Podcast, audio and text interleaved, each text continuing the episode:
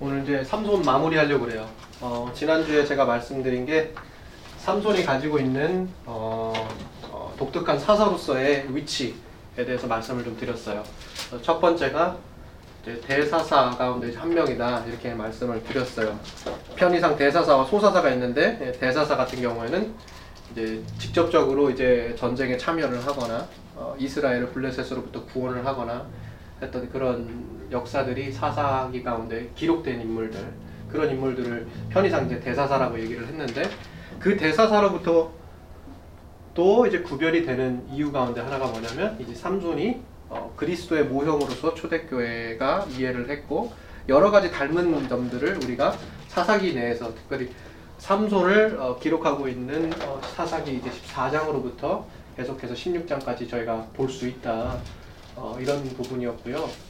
두 번째는 이제 여호와의 사자가 등장을 한 거죠. 탄생이 예고됐다라는 거예요. 어, 탄생이 예고된 인물들이 많지 않아요 성경에 별로 없는데 어, 독특하게도 이 삼손이 탄생이 예고가 되었죠.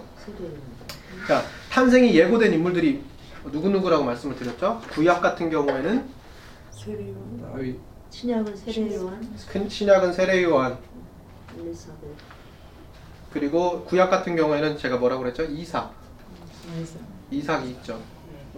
어, 그리고 뭐 별로 없다고 말씀을 드렸던 것 같아요.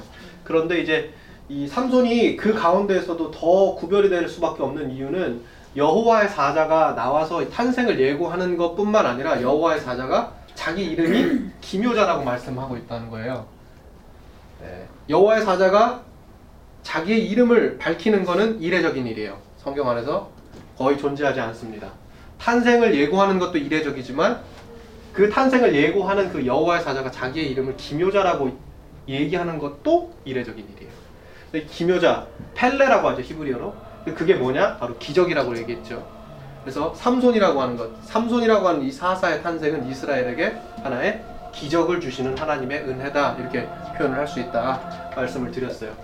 그리고 더 특별하게도 사무엘도 마찬가지였죠. 사무엘도 어떻게 해요? 한나를 한나 한나의 기도에 의해서 응답을 받고 그리고 나서 어떻게 해요? 그 아이를 성전에 드려요. 그리고 그 성전에서 사무엘이 어떤 삶을 살아요? 나실인의 삶을 살죠. 그런데 삼손도 나실인의 삶을 요구받았어요. 하나님께서 그렇게 살라고 하셨죠. 근데 삼손이 더 독특한 이유가 뭐예요? 어머니도 함께 나실인의 삶을 살 거로 요구받았죠. 이거는 성경에서 유일무이한 사건이에요. 어머니도 같이 나실인으로 살아라는 말은 삼손만이 존재합니다. 그래서 나실인으로 살기 때문에 저희가 그 민수기에 나와 있는 그 여러 가지 이제 요구 사항들 가운데 세 가지 대표적으로 사사기에 이 삼손에 드러나 있는 게 뭐예요? 포도주와 독주 되지 말아라. 그리고 머리에 삭도 되지 말아라. 그리고 세 번째 뭐예요? 부정한 것, 시체 손대지 말아라. 이렇게 얘기를 했어요. 그런데 삼손이 어떻게 했죠? 다 했어요. 네, 다 했죠. 그 그러면서 제가 그 지난주에 되게 뭐 삼손에 대해서 이야기를 하면서 그 딥나의 여인을 만나러 가는 그 길, 그 여정 가운데 이제 포도원을 지나간다 이렇게 말씀을 드렸잖아요. 기억나세요? 네. 포도원을 기억 그 포도원을 이제 지나가게 되는데 되게 사사기 기자가 왜 포도원을 거기에 갑자기 등장하고 있을 등장시키고 있을까? 이거부터 시작을 해서 포도원에 갑자기 사자가 나오는 것도 봐야 된다고 말씀드렸어요. 초원을 누벼야 되는 사자가 육식 동물이 갑자기 포도원에 나오는 것 자체가 이상하다고 얘기 드렸죠. 이게 나올 수가 없는 거예요. 그렇죠. 그런데 포도원에 사자가 어슬렁거려요. 이게 뭐라고요? 하나님 경고라고 그러죠. 1차 경고예요. 1차 경고인데 왜요? 민수기 6장 3절에서 4절 보니까 뭐라 그래요? 나시리는 포도주와 독주를 금하고 포도나무의 열매는 씨나 껍질이라도 먹거나 만져서 안 된다고 그래요. 근데 삼손이 어디를 가요? 포도원을 가요. 그러니까 거기에 뭐가 나와요? 사자가 나와요. 그리고 딥나의 여인을 만나고 돌아오는 길에 또 어디를 들려요?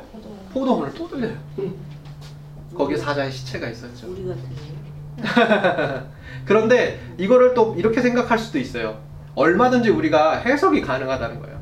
첫 번째, 사자의 경고가 있었을 때 여호와의 신이 임했다고 그랬죠. 삼손에게 여호와의 신이 임했는데 그 여호와의 신이 임했을 때 사자 사자를 어떻게 해요? 맨손으로 찢어 죽이죠. 그리고 나서 삼손이 그 길을 건너가요. 우리가 이렇게 생각할 수도 있는 거예요. 그러니까 삼손이 첫 번째 시험을 이겨냈다.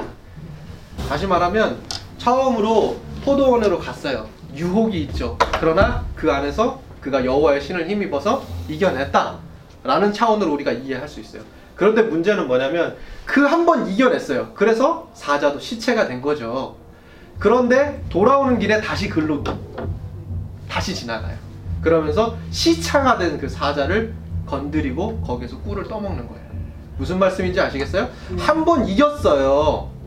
유혹을. 그렇게 우리가 해석할 수 있다는 걸 지금 말씀드리는 거예요. 한 번 이겨낸 유혹인데요. 한 번 승리한 유혹인데요. 다시 돌아가면서 그 유혹에 다시 빠져요. 누구하고 닮았어요? 우리하고 닮지 않았어요? 네. 그러니까 여러 가지 해석이 가능하다 이거 말씀드리는 거예요. 근데 우리가 이 나시린으로서 나, 이 삼손의 행보를 계속해서 주목해야 된다. 이거 말씀드린 거고요. 그리고 네 번째 이거 굉장히 중요하다고 말씀을 드렸어요. 삼손을 향한 하나님의 이 세 가지 이 명령, 이 요구가 있었다.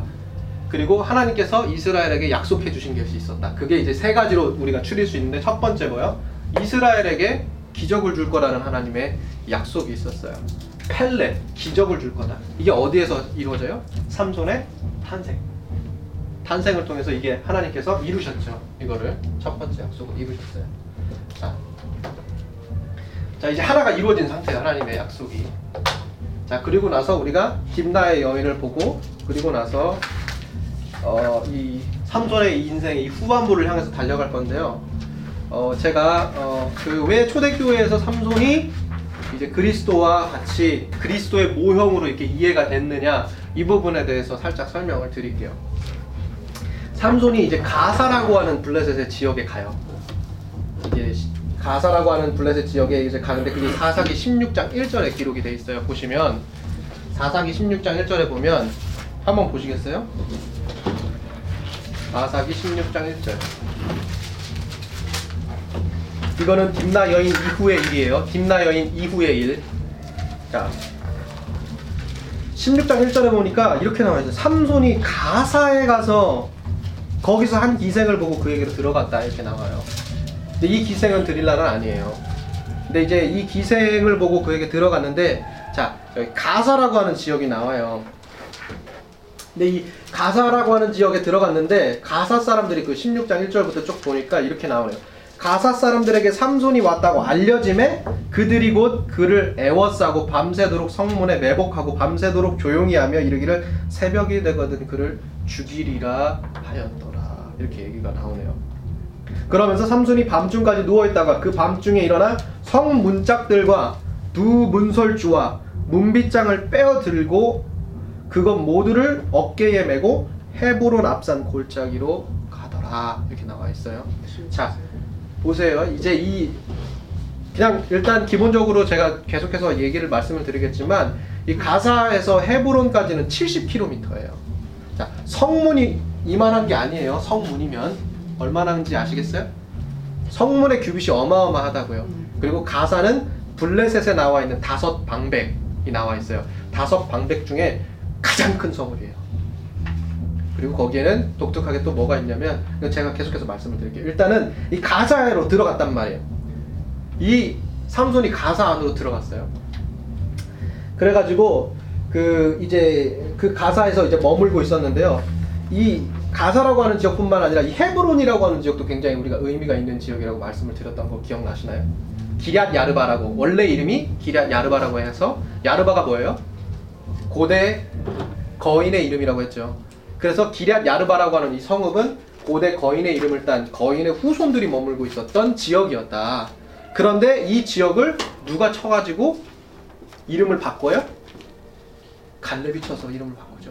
갈렙이 쳐서 승리해서 기럇 야르바를 고대 그 전통에 따라서 어떻게 해요? 이름을 바꾸잖아요. 승리를 해가지고 뭘로 바꾸는 거예요? 헤브론으로 바꿔요. 그래서 그 헤브론으로 바꿔서 그 헤브론이 이 어떻게 보면 다윗이 예루살렘으로 이 이스라엘의 수도를 본거지를 옮기기 전까지는 연합 이스라엘의 수도로서 역할을 했던 곳이 바로 이 헤브론이에요. 계속 여기에 있었단 말이에요. 그렇기 때문에 이게 굉장히 의미가 있는 거예요. 가장 큰 성읍의 문을 떼서 이스라엘의 수도로 옮겨 놓은 거예요. 이 상징이 어마어마한 거예요. 자, 그러면 일단은 그것까지 하시고요. 블레셋의 가사. 가사 한번 보겠습니다. 가사는 그럼 어떤 곳이냐? 이 가사는 이제 현재 이 팔레스타인의 중심지 가운데 이제 가자 지구라고 있어요. 가자. 혹시 들어보셨나요? 예. 가자에 사건 많이 일어나죠. 네. 우리 못 들어가잖아요. 가자죠. 네, 가자 지구 굉장히 많은 사건들이 많이 일어나죠. 그 가자 지구의 성경적인 명칭이 뭐예요? 가사예요. 가사. 이 가자 지구는 이스라엘과 이 팔레스타인 이 무장 정파하고 계속해서 끊임없이 지금 서로 테러하고 서로 전쟁을 치르고 엄청난 폭력 사태가 이 유혈 사태가 일어나고 있는 그런 지역이란 말이에요. 그래서 일반인의 출, 출입은 엄격하게 제한되어 있는 그런 지역인데 이게 왜 그러냐면 이스라엘의 이 청소년 3명이 이제 살해됐어요. 이 팔레스타인 사람들에 의해서. 그걸 보복하려고 이스라엘 사람들이 이 팔레스타인 소년들을 산채로 태워 죽였어요. 그러니까 이 둘 사이에 이, 이 폭력과 이 보복이 계속해서 서로 일어나는 거예요. 그래서 이 발단이 지금까지 이어지고 이 가자 지구를 어, 이 폭력과 유혈 사태의 중심지로 본거지로 만들고 있는 건데 이곳 가자라고 하는 것 사사기 16장에 나와 있는 이 가사 그리고 수- 여호수아 11장에도 나오고 예레미야 47장에도 나오고 암모스 아모스 이제 1장에도 나오는데요. 이 블레셋의 가사는 제가 좀 전에도 말씀드렸지만 이 블레셋의 가장 큰 도성이에요. 블레셋 다섯 방백, 아스돗, 아스글론, 에글론, 가드 그리고 이곳 가사까지 이 다섯 개의 방백이 굉장히 큰 성읍인데 그 가운데도 가장 큰 성읍이 뭐요? 가사예요. 블레셋의 모든 그 파워가 어, 정치적인, 경제적인 모든 중심지가 어디야? 가사에 모였다. 근데 거기를 이 식민지 노예밖에 안 되는 이스라엘의 한 사람이 어떻게 해요? 자유롭게 들어다녀요. 삼손이. 그러니 그래서 더 독특한 거예요. 다른 이스라엘의 사사는 어떻게 해요? 이스라엘의 준거지에서 사람을 모으고 두령을 뽑고 군사를 만들어서 쳐들어가죠. 삼손은 어떻게 해요? 혈혈 단신으로 들어가요. 그게 다른 거예요, 삼손이. 제가 삼손 많이 좋아한다고 계속 말씀드리는데 이 삼손이 정말 대단한 인물이에요. 이게 그냥 힘만 세고 무식하게 무식하고 이런 사람이 아닌 거예요. 자, 그래서 이 가사라고 하는 지역, 이 가사라고 하는 지역을 계속 살펴보면 어떤 곳이었냐? 아, 이 아스돗, 아스글론, 에글론, 가드, 가사라고 하는 이 다섯 개의 큰 방백 중에 사, 이 삼손이 무너뜨린 곳은 어디냐면 가사하고 아스글론 이두 성읍. 이 두 성읍을 이제 이제 삼손이 이제 무너뜨린 거예요. 무너뜨렸는데 자, 그, 그, 고고학자 이 드라이버라고 하는 사람에 따르면 이 가사는 지중해에서 약 한 3마일 지점에 위치해서 해양로를 통한 이 무역을 하기에 굉장히 좋았던 지역이에요. 그러니까 무역의 중심지이기도 했던 곳이 바로 이 가사라고 하는 지역이었어요. 이 가사라고 하는 지역이 무역의 중심지였고 또 큰 광해가 끝나는 지역이라서 오아시스가 한 15건대 정도 있어서 생수를 막 뿜어낸대요. 그렇기 때문에 여기 안에는 18,000명 이상의 인구와 많은 초목을 키우는데 적합한 환경을 갖추고 있었다는 거예요. 그러니까 굉장히 생산성을 가지고 있었던 그런 굉장한 성읍이었기도 했어요. 뿐만 아니라 이게 가장 중요한데요. 이 가사에는 뭐가 있었냐? 노예 매매 시장이 있었어요. 자, 그럼 이스라엘은 어떤 이곳에 이스라엘 백성들은 당시 이 블레셋의 속국이었단 말이에요. 그러면 이 노예 매매 시장이 있는 이 가사에 이스라엘 백성들이 어떤 인물들 어떻게 살고 있었을 것 같아요? 노예로 살고 있는 거예요. 노예 매매 시장에서 노예 매매가 당하고 있는 그런 지역이란 말이에요. 그런데 삼손이 어떻게 해요? 노예의 신분으로 노예 매매가 성행하고 있는 블레셋의 가장 큰 성읍에 혈혈 단신으로 들어가요. 왔다 갔다 하는 거예요. 그리고 어떻게 해요? 그 가장 큰 성문 동쪽으로 향하는 문을 떼가지고 헤브론에다가 꽂아놓은 거예요. 그러니까 삼손이 대단한 인물인 거예요. 진짜 대단한 인물이에요. 그런데 이 보니까 가사로부터 약 70km 떨어져 있는 이스라엘의 수도의 헤브론까지 어깨에 메고 성문 짝과 두 개의 문설줄을 여러 제치듯이 빼어서 가지고 왔는데요. 이게 어떤 의미를 말, 어떤 말을 의미하냐면 이스라엘을 노예로 부리고 이 그들의 삶에서 자유와 소망을 뺏어간 이 블레셋의 가장 큰 성읍 가사를 하나의 무덤으로 그리고 있는 거예요. 왜요? 노예의 무덤으로 그리고 있는데 그 노예의 무덤으로 그리고 있는 이 성읍의 문을 열어 제치는 거예요. 그러니까 무덤의 문을 열어 제치는 거예요. 누가요? 삼손이. 이게 이제 그리스도의 모형으로 보이는 거예요. 초대교회에게. 문을 깨뜨리고 저 멀리 지평선 너머로 놓음으로써 이 이스라엘이 노예 매매 시장 안에서 갇혀서 노예로 억압을 받고 살 수밖에 없었던 그 지역 안에서 그 문이 깨뜨려짐으로써 그 무덤의 문이 깨뜨려짐으로써 자유함을 얻게 되었다라는 그런 상징적인 것이 이 초대교회에서 계속해서 계속해서 이야기가 되고 있었던 거예요. 그래서 삼손은 어떻게 이 그리스도의 모형으로 계속해서 초대교회에 불렸던 거예요. 그리고 우리가 삼손의 이름 뭐라고 그랬어요? 히브리어 삼손, 심손이라고도 하죠. 모던 히브리는 심손이라고 하는데 이게 무슨 뜻을 의미한다고 했어요? 태양을 의미한다고 했죠. 바벨론의 그 당시 그 고대에 그한 요 시기 요 시기 때 지금 제가 칠판 위에 써놓은 저 시기 때 그 비슷하게 이제 쓰여져 있었던 그 바벨론의 여러 신화 이야기들을 바라보면 거기에 태양신 이야기가 나와요. 태양신 이야기. 근데 그 태양신이 어떤 이야기를 하냐면 그 바벨론 신화에 어떤 이야기들이 기록이 되어 있냐면 어, 이런 이야기가 기록이 되어 있어요. 그 태양신이 동쪽 지평선에 성문짝을 열어 제치고 나아갔다. 지금 어떻게 했어요? 삼손이 동쪽 지평선 해 지중해의 그 지평선 동쪽 지평선을 따라서 어떻게 해요? 성문짝을 떼서 가죠. 이제 그게 이제 비슷한 기록물이 있다라는 거예요. 그래서 이런 고대의 이 여러 가지 이런 텍스트를 보면서 아 삼손이 정말 그러했구나라는 이런 것들도 우리가 유추해 보게 되는 거예요. 그리고 왜요? 삼손의 이름이 뭐였어요? 또 하필이면 태양이었어요. 그러니까 그게 계속해서 이제 서로 연관 관계를 가지고 있는 거예요. 그래서 이제 다시 말하면 이스라엘에게 있어서만큼은 하나의 무덤과 같았던 이 가사라고 하는 큰 성읍의 도시가 그 문이 깨뜨려짐으로써 마치 놀라운 십자가의 능력을 통해서 죽음으로 향하고 있는 우리의 이 인생의 문이 깨뜨려진 것과 같은 그러한 상징적인 의미들이 이 삼손의 행위를 통해서 우리가 우리에게 보여진다라는 것을 볼 수 있고요. 뿐만 아니라 이제 우리가 딥나에서 여인을 만났잖아요. 근데 이 딥나에서 여인을 만나고 나서 우리가 이제 계속해서 다룰 부분인데요. 이 딥나 사건이 있은 다음에 이스라엘의 지도부와 군중들이 힘을 모아가지고 삼손을 묶어서 블레셋의 포로로 내어줘요. 자 유대인들이 누구를 예수 그리스도를 로마 군대 포로로 내어주죠. 자 계속해서 이런 일들이 이제 비슷한 사건들이 이제 이야기들이 이렇게 구성이 되는데 자 그래서 당시 이제 삼손이 그들의 손에 의해서 블레셋에 넘김을 받았지만 이스라엘은 자신들의 손으로 넘겨준 이 한 사람에 의해서 어떻게 돼요? 구원함을 받아요. 20년 동안. 왜요? 삼손이 나귀 턱뼈 하나로 에낙고레에서 블레셋 1천 명을 때려 죽이죠. 그리고 나서 블레셋으로부터 어떻게 해요? 20년간 해방을 얻어요.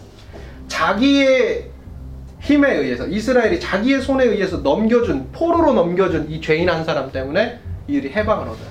그리스도 예수가 어떻게 해요? 무슨 말인지 아시겠어요? 그게 그렇게 자꾸 그렇게 비슷하게 그려지는 거예요. 자 그리고 또 어떻게 되나요?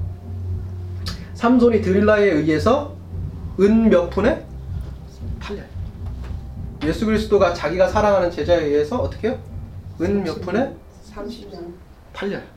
자, 똑같죠. 그리고 어떻게 되냐면 누가복음 이제 22장 62절 이하에 보면은 그 누가가 어떻게 기록하고 있냐면 예수님께서 눈을 가리움을 당하고 온갖 고초와 채찍질하고 이런 것들을 당하죠. 삼손이 어떻게 해요? 눈이 눈이 가리움을 당하고 온갖 고초와 사람들의 비난을 받아요. 자, 계속해서 그런 이야기들이 어떻게 병렬 구조를 가지고 계속해서 이어지는 거예요. 그리고 예수님께서 두 죄인된 강도 이 주 죄인이 달려 죽은 이 두 개의 십자가 기둥 사이에서 예수님께서 돌아가셨죠. 삼손이 어떻게 죽어요? 죄로 얼룩진 다곤 신상의 두 기둥 사이에서 죽어요. 그래서 어떻게 해요? 삼손이 계속해서 그리스도의 모형으로 초대교회에서 그려져요. 삼손이 그냥 머리는 나쁘고 이거 나가가지고 이거 삼 이게 뭐 사자나 때려잡고 이거 뭐 아무것도 모르는 이런 게 아니에요. 굉장히 의미가 많은 일이에요. 그래서 사사기에서 다 한 장 미만이에요. 서술이 그렇게 많이 서술되지 않아요. 근데 삼손 얼마나 서술돼요? 세 장 서술돼요. 굉장히 많이 서술돼요. 그리고 삼손이 사사기의 마지막 사사로 등장하고 있는 것도 굉장히 의미가 있다라는 것을 보셔야 돼요.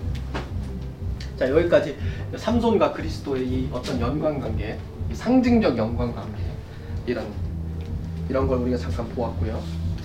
저희가 이제 그 딥나의 여인 이후로부터 이제 좀 말씀을 드리면 자 삼손이 이제 딥나의 여인 블레셋의 한 성읍이었던 이 딥나 이 딥나로 가죠. 그리고 거기에서 소위 말해 이제 노예로서 신분이 될 수밖에 없는 이 삼손이 신분을 뛰어넘은 사랑을 꿈꾸는 거예요. 그런데 이제 거기에서 그 결혼식을 앞두고 이 블레셋의 사- 사환 30명이 등장을 해요. 30명이 등장을 하니까 거기에서 그냥 호의를 베풀지 않고 뭐를 해요? 내가 너희에게 호의를 베풀 명분을 나에게 달라 그러죠. 노예가 주인된 나라의 한 사람에게 뭐라 그래요? 나는 노예로서 너에게 당연하게 호의를 베푸는 게 아니라 내가 너에게 호의를 베풀 명분을 나에게 줘라. 그러면서 뭐를 해요? 키다. 수수께끼. 번역은 수수께끼지만 키다는 뭐예요? 정치적 수완이에요. 수단을 이야기하는 거예요. 뜻을 풀이해라라고 하는 이런 차원에서의 어떤 하나의 수수께끼를 내는데 거기에서도 삼손이 삼손이 자기 자신을 어떻게 이해했느냐가 보이는 거예요. 나는 한낱 너희들의 노예가 아니다라는 그런 기본적인 존재 의식이 있었던 인물인 거예요. 그래서 그 수수께끼를 냈는데 문제는 뭐예요? 딥나의 여인이 수수께끼의 뜻을 삼손에게 물어봐서 삼손이 그걸 알려주고 그게 사환 30명에 들어간 거예요. 그 말이. 그래서 결국에는 이 자신이 낸 이 수수께끼의 뜻이 자기가 사랑했던 이 딥나 여인에 의해서 알려짐으로써 이 뜻이 풀이가 돼요. 그래서 일곱째 날 해가 지기 전에 이 블레셋 장정들이 삼손의 이 아내가 될 이 딥나의 여인으로부터 답을 얻어서 삼손이 낸 수수께끼의 답을 제시해요. 그 수수께끼의 얘기, 그 수수께끼에 대해서 이야기를 하면 삼손이 낸 어려운 이 질문, 이 키다라고 하는 건 뭐냐면 먹는 자에게서 먹는 것이 나오고 강한 자에게서 단 것이 나온다 이거였어요. 그 질문의 뜻은 사실은 끝까지 알려지지 않았어요. 사사기에서는 뭐, 뭐 이제 먹는 자에게서 먹는 것 이렇게 사자고 이거는 뭐 강한 자에게서 단 것은 이게 꿀이다 뭐 이렇게 얘기가 나오는데 사실상 문맥상 그거는 그 뜻풀이가 아닌 그냥 단답형의 답이거든요. 사실상 이게 마, 매치는 안 돼요. 원문상에서는 매치가 안 되는데 왜 이게 삼손의 그 심기를 건드렸냐면 서- 사실은 이 뜻풀이를 하는 데 있어서 기본적인 context가 뭐예요? 바로 이 사자하고 때려잡고 그 사자에서 이제 꿀을 가지고 오면서 자기가 거기에서 고안해서 이 수수께끼 חידה를 낸 거예요. 그리고 실제적인 뜻은 뜻풀이는 뭐냐라고 하는 거는 성경 안에서 나오지는 않았어요. 다만 이 30명의 사관들이 뭐를 알았냐?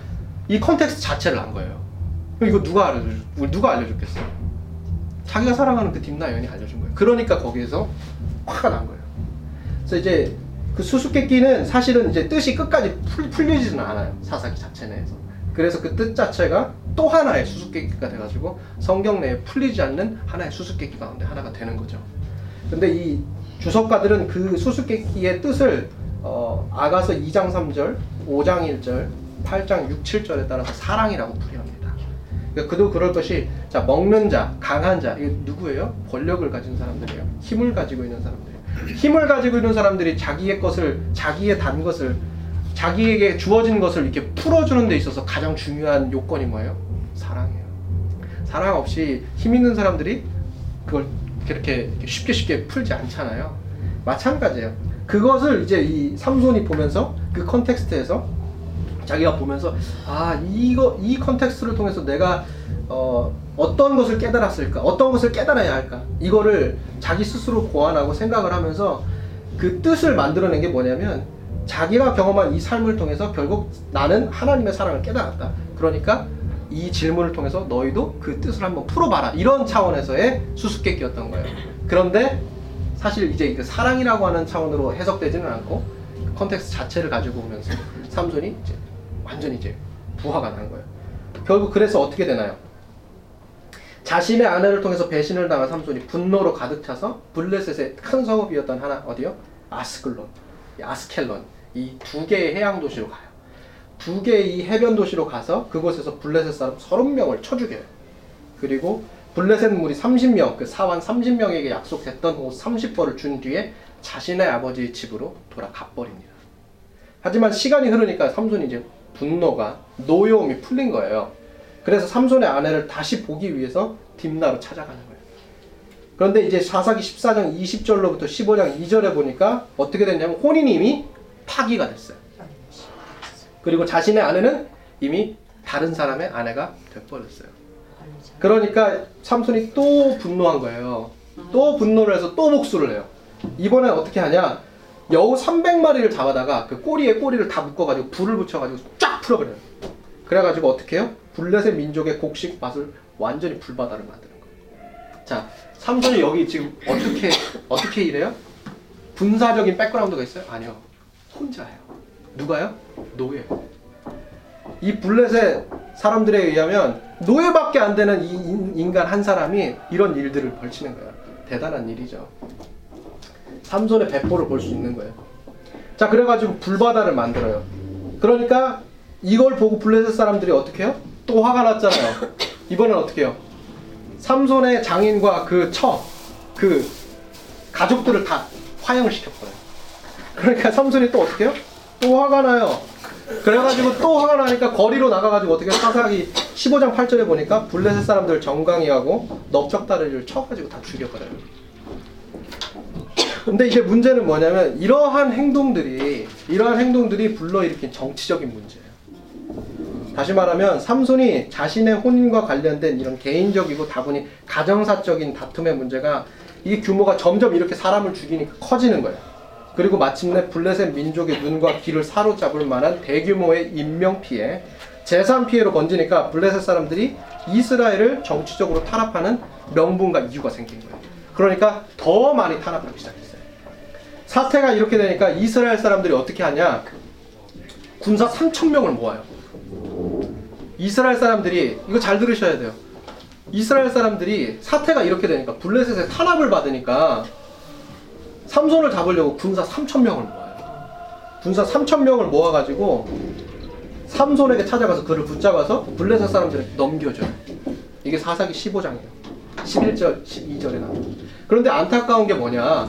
이스라엘 사람들이 군사 3천 명을 모을 수가 있는 능력이 있는데도 불구하고 여전히 블레셋 사람들에게 몸굽혀서 삼손을 결박하고 그를 블레셋 손에 넘겨준다는 거예요. 노예 근성이 하나도 벗겨지지 않은 거예요. 이스라엘.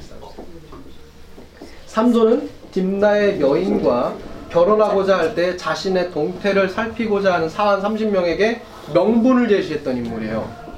나는 노예가 아니다. 나는 너와 동등한 위치에 있는 사람이다. 이러한 존재 의식을 가지고 있는 사람인데 이스라엘의 두령, 이스라엘의 지도자, 그리고 이스라엘의 군대 3천 명은 어때요? 노예예요, 노예. 이거 자기가 탄압받으니까 그거 가가지고 삼손만 잡아가지고 넘겨주면 다 될 거라고 생각한 거예요. 3천 명이나 모을 수 있는데 그런 능력이 있는데도 싸울 생각을 안 한 거예요. 삼손의 행동이 다 정당하다라는 얘기가 아니에요. 그런데 삼손은 뭘 보여주느냐? 홀로 블레셋의 통치와 정치적 탄압에 굴복하지 않았다라는 이런 사실을 보여주고 있는 거예요.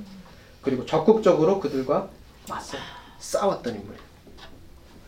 만일 이 삼손이 일으킨 문제가 법의 처벌을 받아야만 했다면 우리가 주목해야 되는 게 이게 또 있어요.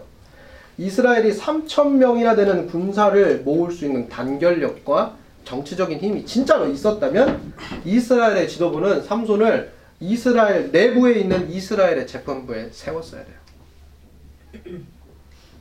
블레셋 사람들의 손에 넘기면 안 돼요. 민수기 35장에 뭐가 나와요? 도피성 제도가 나오죠. 도피성 제도. 도피성 제도가 뭐예요?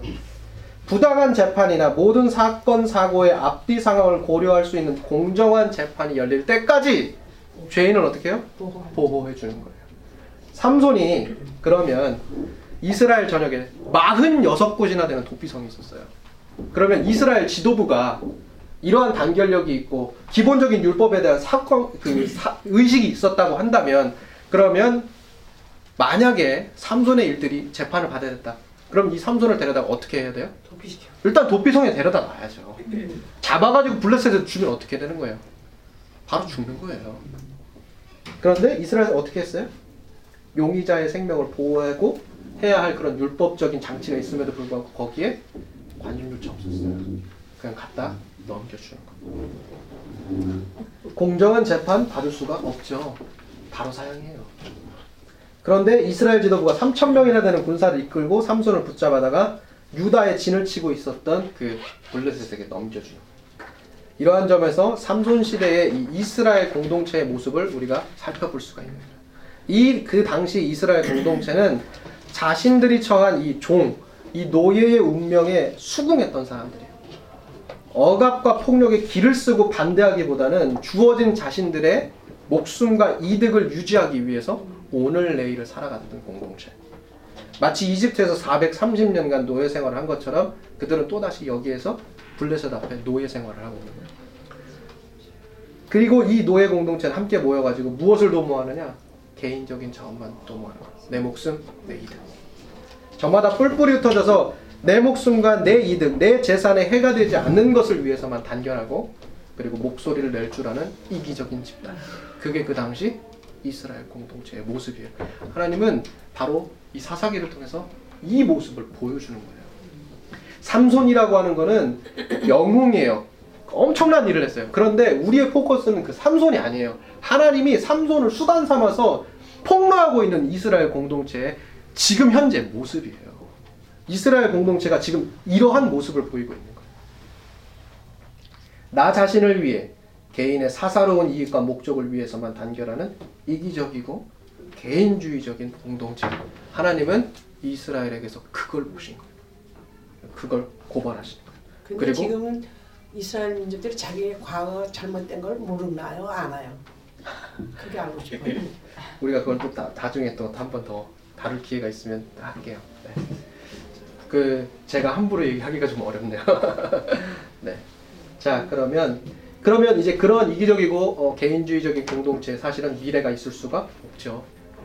하나님께서는 그래서 다시 한번 흠 많은 삼손을 사용하시기로 한 거예요. 흠많은 삼손을 통해서 이스라엘 공동체 전체를 부끄럽게 하신 거죠. 15장 14절 20절을 보면 삼손이 나귀 턱뼈 하나로 1천 명의 군사를 죽이고 이스라엘의 사사로 추대되면서 20년 동안 이스라엘이 블레셋으로부터 해방되는 이야기. 그 사건이 기록이 돼요. 그래서 어떻게 돼요? 하나님의 두 번째 약속이 이루어져요.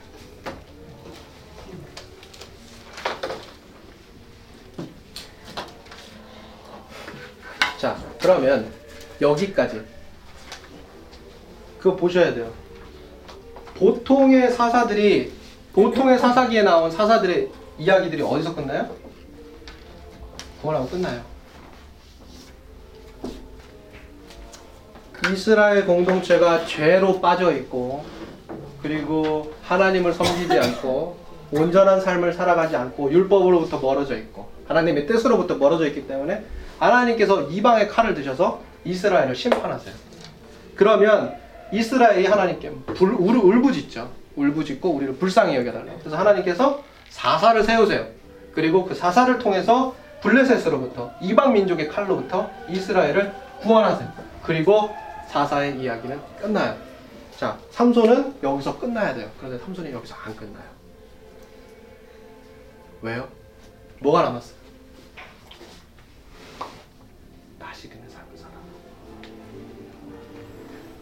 하나가 남은 거예요.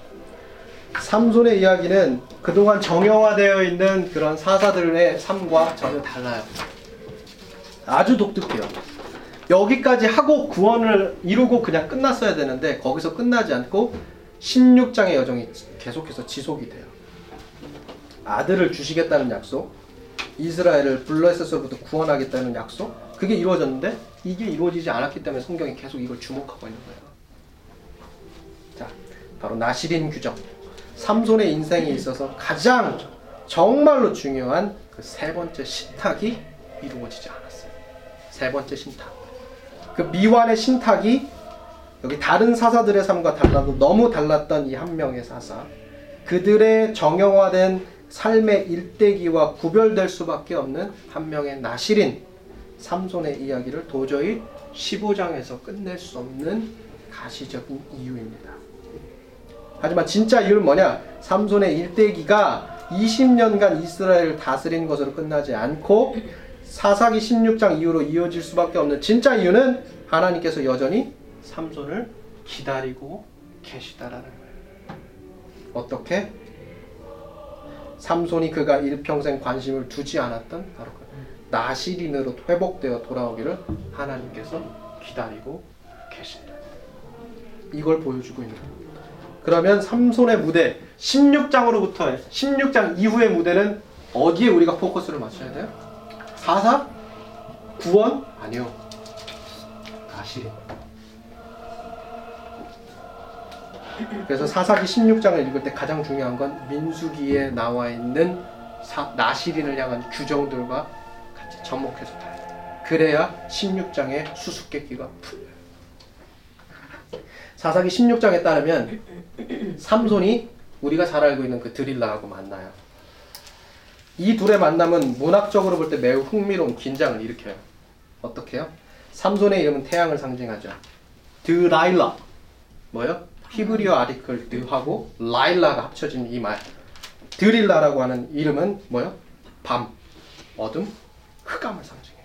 그렇기 때문에 16장 4절에 나와요. 삼손이 소래골짜기에 드릴라라고 하는 이름의 여인을 사랑함에라고 하는 말은 무슨 뜻이냐?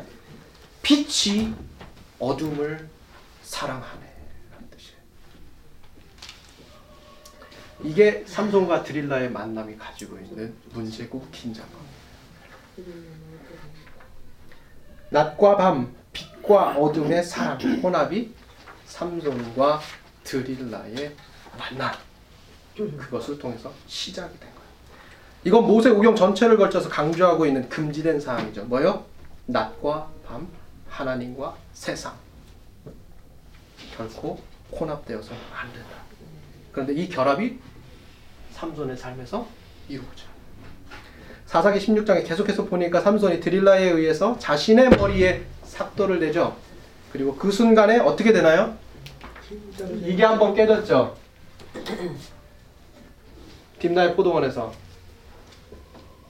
부정한 것 이것도 딥나에서 깨졌죠. 그리고 이 마지막이 뭐요? 마침내 깨진 거예요. 마지막 삼손이 나신일로 지켜야 할 세 가지 규정 가운데 마지막 세 번째 규정이 여기서 깨뜨려지는 거예요.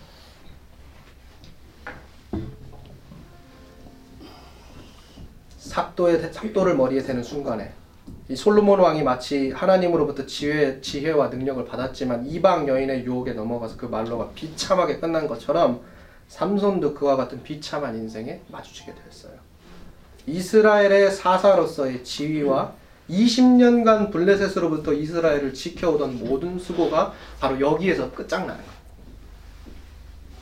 머리가 다 밀리고 또다시 여인의 손에 의해서 원수의 손에 팔린 삼손이 두 눈이 뽑히는 수모와 모욕을 당하고 가사 16장 1절 가사 성읍에 어떻게 해요? 당당하게 들어갔던 그가 이번엔 어떻게 해요? 노예로 들어가는 거예요. 노예 매매 시장 가장 지하 어두컴컴한 곳에서 뭐야? 맷돌을 돌리는 신세가 된 거예요.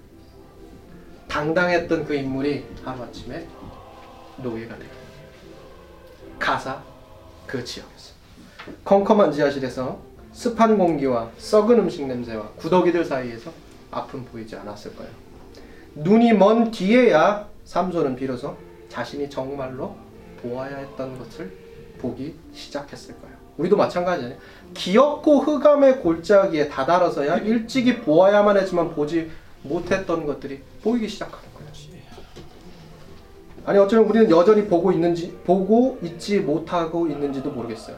하지만 삼손은 이제야 비로소 두 눈이 멀고 나서야 비로소 희미하게 무언가 자기가 잃어버리지 말아야 했던 것 그걸 보기 시작한 거예요. 그 무언가를 이 흑암의 동굴에서 두 눈이 뽑히고 나서야 보게 거예요. 깨닫게 거예요. 마치 요나가 고래배 속의 칠흑 같은 어둠 속에서 자신의 사명을 다시 깨달은 것처럼 삼손이 다시 기다린 거예요. 그러면 어느 날 삼손이 블레셋의 큰 축제 기간 동안에 한 원형 경기장으로 나와요. 끌려서 나간 거예요. 블레셋 사람들에서 앞에서 이제 제주를 부리는 이제 수모를 겪게 됩니다. 그들은 채찍으로 삼손을 때리고 침을 뱉고 욕을 해댔죠. 한때 자신들에게 큰 위협이 되었던 이 삼손이 두 눈이 뽑히고 우둔하고 어리석게 행동을 하니까 블레셋 사람들이 더 광분하는 거예요. 그게 이제 사사기 16장 27절에 기록되어 있어요. 모두 힘이 다 빠지고 완전히 기진맥진하게 된 이 삼손이 한 소년을 붙들고 블레셋 사람들의 축제를 벌이고 있는 이 다곤 신전의 두 기둥을 찾아서 의지하게 해달라고 해요.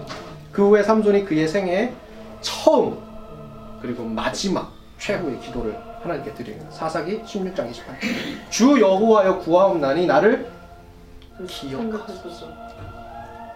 나를 뭐요? 기억하소서. 강도하고 똑같아. 여러분 이게 삼손이요 깨달은 거예요. 자기가 이게 딱 음, 나시린으로 버려진 걸 알아요. 하나님 앞에 기도하는 거예요. 어떻게요? 하나님이 삼손은 탄생 때부터 기억하고 그를 붙잡았단 말이에요. 근데 이게 깨지고 나니까 어떻게 흑암 속에서 잊혀졌어요. 그 안에서 깨달은 바가 있는 거예요. 다시 한번 마지막으로 하나님 앞에 기도를 처음 드리는 거예요. 처음 그리고 마지막 마지막이 될 수도 있는 기도를 그 기도에서 뭐예요? 나를 기억하소서. 하나님이여 구하옵나니 이번만 나를 강하게 하사 내가 저 블레셋 사람들과 함께 뭐요? 죽기를 원합니다. 살기를 원한다는 게 아니라 어떻게 해요? 죽기를 원합니다. 그럼 이런 기도 드리실 수 있어요? 그게 사는 길이. 우리는 사는 기도 하잖아요. 그죠? 삼손이 정말 대단한 인물이에요. 나를 기억해 주시고 나를 살려 주소서가 아니라 나를 기억해 주시고 내가 저들과 함께 죽겠습니다. 겉으로 보면 나시린 삼손 굳이 나시린으로 불러야 했을까 이런 의문이 들어요. 14장부터 16장까지 뭐 지킨 게 있어요? 이거 뭐 하나 지킨 게 없어요. 다 깨뜨려진 거예요. 다. 다 깨지고 거 가가지고 흑암의 골짜기 안에 들어가가지고 울며 불며 울며 불며 하다가 다곤진상 그 두 기둥 앞에서 하나님 앞에 마지막 딱 한 번 기도해요. 삼손이 나시리는 이유가 있어요? 아, 없어요. 없는 것 같이 보여요. 정말 비참한 최후를 맞이했어요. 그는 일반인보다 조금 뛰어난 재능을 누리고 살다가 비참한 죽음을 맞아요. 이렇게 보면 진짜 삼손이 나시린으로 분류해야 할 이유도 그냥 단지 신화 속에 한 장면처럼 보이는 그 힘과 그 힘의 원천이 되었던 머리카락을 강조하기 위해서만 존재하는 것처럼 보여요. 과연 나시린이어야 했을 이유가 있었을까? 왜 사사기 저자가 삼손을 나시, 나시린이라고 처음부터 힘줘서 강조해야 했을까? 사사기 15장에서 끝나지 않고 16장에 이르기까지 왜 이어져야만 했을까? 그 이유는 민수기 6장 8절로부터 12절에 나와요. 자, 제가 설명해 드릴게요. 민수기 6장 8절에서 12절에 가면 자, 잠깐만 여기만 지울게요. 자, 여러분 나시린이요 어렵다고 했죠 지키기가 그렇죠. 나시린이 지키기가 어려웠기 때문에 사람들이 성원한다고 그랬어요. 하나님 나는 5년간 하겠습니다. 하나님 나는 10년간 하겠습니다. 이렇게 한다고 그랬죠. 그래서 성경에 나와 있는 나시린 몇 명 있다고 그랬잖아요. 첫 번째 사무엘 있다고 했죠. 두 번째 누구 있어요? 세례 요한 있다고 그랬죠. 그것도 누구 있었어요? 사도 바울 있다고 그랬죠. 자, 사도 바울이 갱그레에서 머리를 딱 깎죠. 다 깎아버리죠. 그게 이제 마지막 그 서원한 바가 이제 나시린 서원 때문에 그렇게 한 거예요. 자, 사무엘, 세례 요한, 사도 바울. 이 사람들 다 평생 산 게 아니에요. 나시린으로. 자, 그런데 삼손 평생 살았어야 했어요. 자, 그렇기 때문에 나시린으로서 아무리 나시린이지만 인간적으로 우리가 약해요. 그러니까 나시린이 타락할 수도 있고 죄를 범할 수도 있어요. 그렇기 때문에 나시린으로서 살다가 만약에 타락한 일이 있거든 너희는 이렇게 하고 내게 돌아오는 거거든요. 그게 민수기 6장 8절부터 기록되어 있는 거예요. 첫 번째, 나라 나시린 타락한 나시린 하나님께서 지키라고 하는 그 규정을 지키지 않고 하나님 앞에 버려진 그 나시린 그 나시린이 다시 정결해지고 하나님의 존전 앞에 나오기 위해서 지켜야 할 세 가지가 있어요. 첫 번째, 머리를 밀어라. 머리를 밀어라. 삼손이 어떻게 해요? 머리가 밀려요. 두 번째 뭐요? 제물로 비둘기 한 쌍을 바쳐라. 예로부터 지금까지 고대 근동이 중동 지방에 오랜 권위 있는 시의 시어들은 저마다 상징하는 것들이 있어요. 시어는 다 상징하는 게 있다고요. 그 중에 하나가 비둘기인데 비둘기는 뭘 상징하냐면 눈을 상징해요. 인간의 눈. 자, 첫 번째 머리가 밀렸어요. 두 번째요? 비둘기 한 쌍. 삼손이 뭘 바쳐요? 두 눈이 받쳐져요. 한 쌍. 한 쌍이 받쳐져요. 그리고 마지막 세 번째 어떻게 해요? 속건제의 제물로 순양을 드려라. 삼손이 뭘 드려요? 기도가 뭐였어요? 저들과 함께 죽겠다. 자기가 지금 뭐 하는 거예요? 내가 하나님 앞에 재물이 되겠다는 거예요. 자, 모든 사람들이 다 어떻게 해요? 수장에게 머리에 손을 대고 죄를 전가시킨 다음에 걔를 잡고 하나님 앞에 번제로 드려요. 그런데 어떻게 해요? 삼, 삼, 삼손은? 잘 이렇게 해요? 아니요. 자기가 죽어요. 성경에서 이렇게 한 인물 누구예요? 예수님. 자기 어린 자기 몸을 어린 양 이 수량으로 드렸잖아요. 왜 초대교회 사람들이 삼손을 그렇게 볼 수밖에 없는 이유들이 나와요. 이렇게. 삼손은 성경에서 탄생이 예고된 몇 안 되는 인물이었고 그를 통해서 큰 구원에 대한 하나님의 약속이 성취가 되었어요. 20년간. 뿐만 아니라 성령의 도움을 받아서 초인적인 힘으로 이스라엘을 계속해서 위기 가운데서 구하기도 했고 그는 스스로 어떠한 정치적인 억압이나 자신의 공동체로부터 버려지는 고통에도 불구하고 대인배로서의 풍물을 잃지 않았어요. 굉장한 인물. 그러나 그는 여호와의 사자 기묘자로부터 받은 세 가지 이 신탁의 무게, 이 무게를 두 어깨에 짊어져야 했고 그 무게로 인해서 엇나가고 말았어요. 그리고 그 엇나가면서 그 외로움 속에서 그는 한 여인의 따스한 손길에 목말라 했어요. 아마도 그런 그에게 그 여인의 배신이 참으로 견디기 어려운 배신의 고통이었을 거예요. 그러다가 그는 그 고통 속에서 또 다른 여인, 소렉에서 만난 그 여인 만났대요. 그 여인을 철저하게 믿었고 그 여인을 사랑했어요. 근데 그 여인은 은 몇 푼에 눈이 멀어서 삼손을 블레셋 손에 팔아 넘겼고 삼손은 모진 채찍과 수모와 모욕을 당해왔어요. 나쁜 역할이 여자들이. 비록 우리가 계산하고 기대하는 것만큼은 삼손이 순결하지 않아요. 삼손은 정말 실수 투성이에요. 그런데 삼손은 자신의 몸을 속건제를 위한 순령처럼 진짜 산 제물로 드렸던 인물이에요. 삼손을 좋아하게 좋아하게 되네. 비록 우리의 머리가 말하는 것처럼 완전하지 않지만 실패가 많지만 그의 일생이 예수님과 닮아 있어요. 음, 멋있다. 삼손은 자신의 부족한 인생으로 실패하는 인생으로 계속해서 추락하는 인생이었지만 마지막 결국 그의 인생을 통해서 그가 보여주고자 하는 건 뭐예요? 자신의 인생으로 우리 주 예수 그리스도의 오실 길을 보여주고 있는 거예요. 우리는 어떤 인생을 살고 있어요? 우리도 인간적이고 실수가 많고 실패가 많아요. 참 인간적이고 너무나 인간적인 이 사람 삼손은 온몸으로 하나님께 돌아가려고 몸부림쳤어요. 그리고 그의 몸이야말로 나시린의 회복을 위한 마지막 세 번째, 첫 번째, 두 번째, 세 번째, 마지막 그 세 번째 규례가 이루어진 성소였어요. 그의 몸이 그리스도의 흔적을 보여주는 하나의 성소가 된 거예요. 우리의 몸은 어떠합니까? 우리의 몸은 성소입니다. 삼손은 우리에게 그걸 보여주고 질문하고 있어요. 우리는 우리 인생에서 우리의 온몸을 바쳐서 이루고자 한 것이 과연 있는가? 실수가 많지만 실패가 많지만 그 실수와 실패가 많은 인생이라 할지라도 우리의 인생을 통해서 우리가 과연 우리 주 예수 그리스도의 오실 길을 보여주고 있느냐 그것이 삼손의 우리에게 던지는 메시지예요. 하나님께서 이 땅에 억눌리고 고통당하는 사람의 구원을 위해서 우리의 삶을 또한 나시린으로 구별하기 원하신다면 우리는 어떤 삶을 살아야 하느냐 삼손을 통해서 삼손을 읽으면서 돌아보시기 바랍니다. 네, 감사합니다.